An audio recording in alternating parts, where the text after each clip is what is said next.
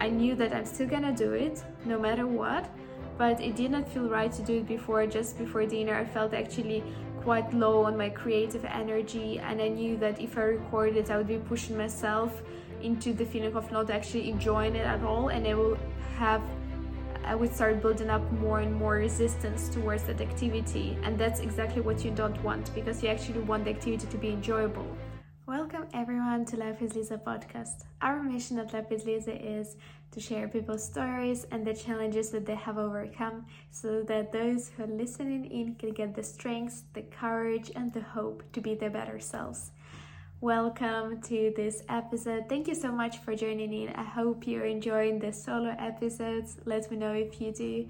And something that I wanted to discuss in today's episode is how, you know, when you need to do something and you keep procrastinating on it, and then sometimes you end up not doing that at all, and then you feel so bad about you not doing it kind of letting yourself down. And at the same time sometimes when you do do something and you do push yourself but you just pushed yourself at the wrong moment and then you end up feeling so almost disheartened and you never want to go back ever to that task i think in the modern days it's called like burning out um, I wanted to touch upon the topic because I feel like I found a solution that works for me personally, and it's something that I've been always doing since I was in school and I had so many different things that I was working on.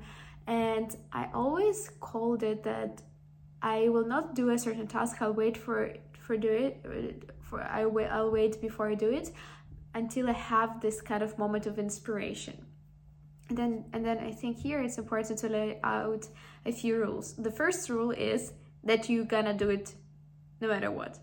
So you're gonna do it on the day. If you have to do it on the day you're gonna do it on the day. And that's a non-negotiable. You will not negotiate with this with you with yourself whether you will do it tomorrow or the day after tomorrow. You've already made the decision that that will is something that's happening on the day. And that's a very important nuance and then the second part of it is okay, once you know that it is a non-negotiable, non-negotiable and it's something that you'll get done on that day, and then I would always ask myself, how do I feel in a certain moment? Do I feel like now I have this inspiration to actually get that done? And I will just wait and carefully wait for that moment. Sometimes I can also just look at how my day looks like and see at which point of time would I have the time, the energy to do that task.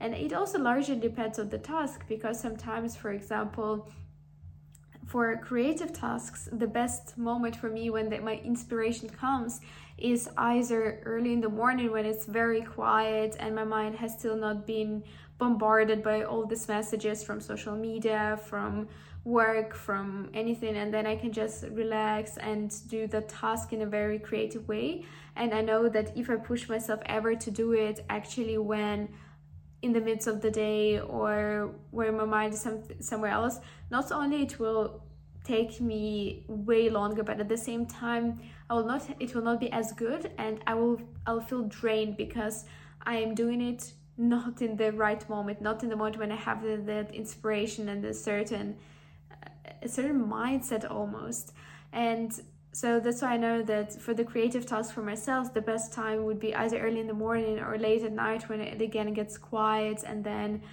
people go to sleep and then I get this creative burst of energy.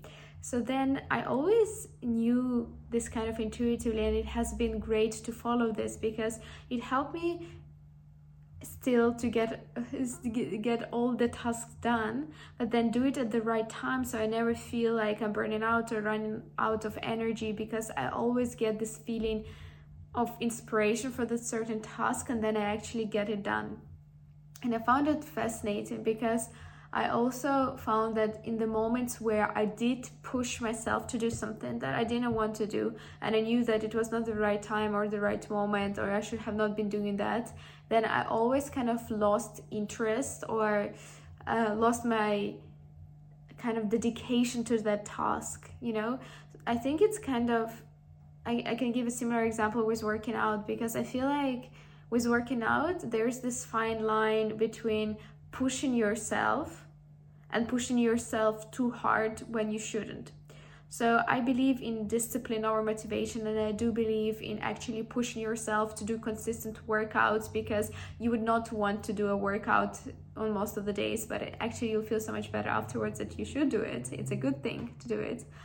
But sometimes, let's say, if you are actually feeling not well physically, like you're asking yourself, and you can genuinely say, No, I actually don't feel physically well. And you do know if you do that workout, actually it will make you more sick and then it will prolong your recovery. And in that moment pushing harder is not necessarily an answer because the better answer for you to become healthier would be to actually not do the workout. So i feel like there is this balance. So then basically what i'm trying to describe in that moment pushing yourself harder to work out or to do the more maybe more intense workout is not the best solution for the time and place. But at the same time it is a fine line because in most of the times it is good to push yourself to do something that's beneficial for you. But if you ever pushed yourself and you did that workout when you were not supposed to then you might end up feeling almost like this having this resistant feeling to ever working out and you would not want to do it because you pushed yourself too hard and actually now your body and mind resist this thing which is actually good for you. So i think it's very important to understand that distinction and also to start looking for the moments when you would when, when it would be the best for you to do any given task that is becoming your non-negotiable for that day and I hope I did manage to convey this message because it's something that has been working for me so well. Even, for example, with recording this video, I know that it is my non negotiable that I'm recording a podcast episode a day and I will record it. But actually, the inspiration or the right moment to record this video came only later in the evening. And that's exactly when I'm doing it. I knew that I'm still gonna do it no matter what, but it did not feel right to do it before. Just before dinner i felt actually quite low on my creative energy and i knew that if i recorded i would be pushing myself into the feeling of not actually enjoying it at all and i will have i would start building up more and more resistance towards that activity. And that's exactly what you don't want because you actually want the activity to be enjoyable. You want to do it when you are in this resourceful energy in the energy that's right for whichever activity you really want to do I hope this helps you. I hope this helps you to keep the promises that you make to yourself and at the same time helps you to stay consistent over a lifetime with the positive habits that you build, with the actions that you actually truly want to take, with the projects that you want to take on. Because it's important not only to push yourself through some hard days, but to be able to do it over a lifetime.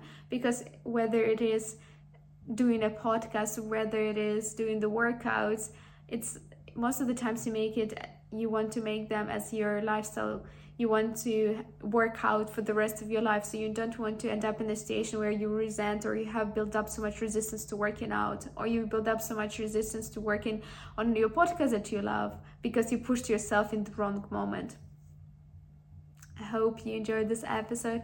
If you did, and if you watched so far, please be sure to subscribe to this channel. It will mean so much to me honestly it will. I'm really looking forward to getting to 1000 subscribers and i hope to do it by the end of 2022 let's see. Let's see what happens.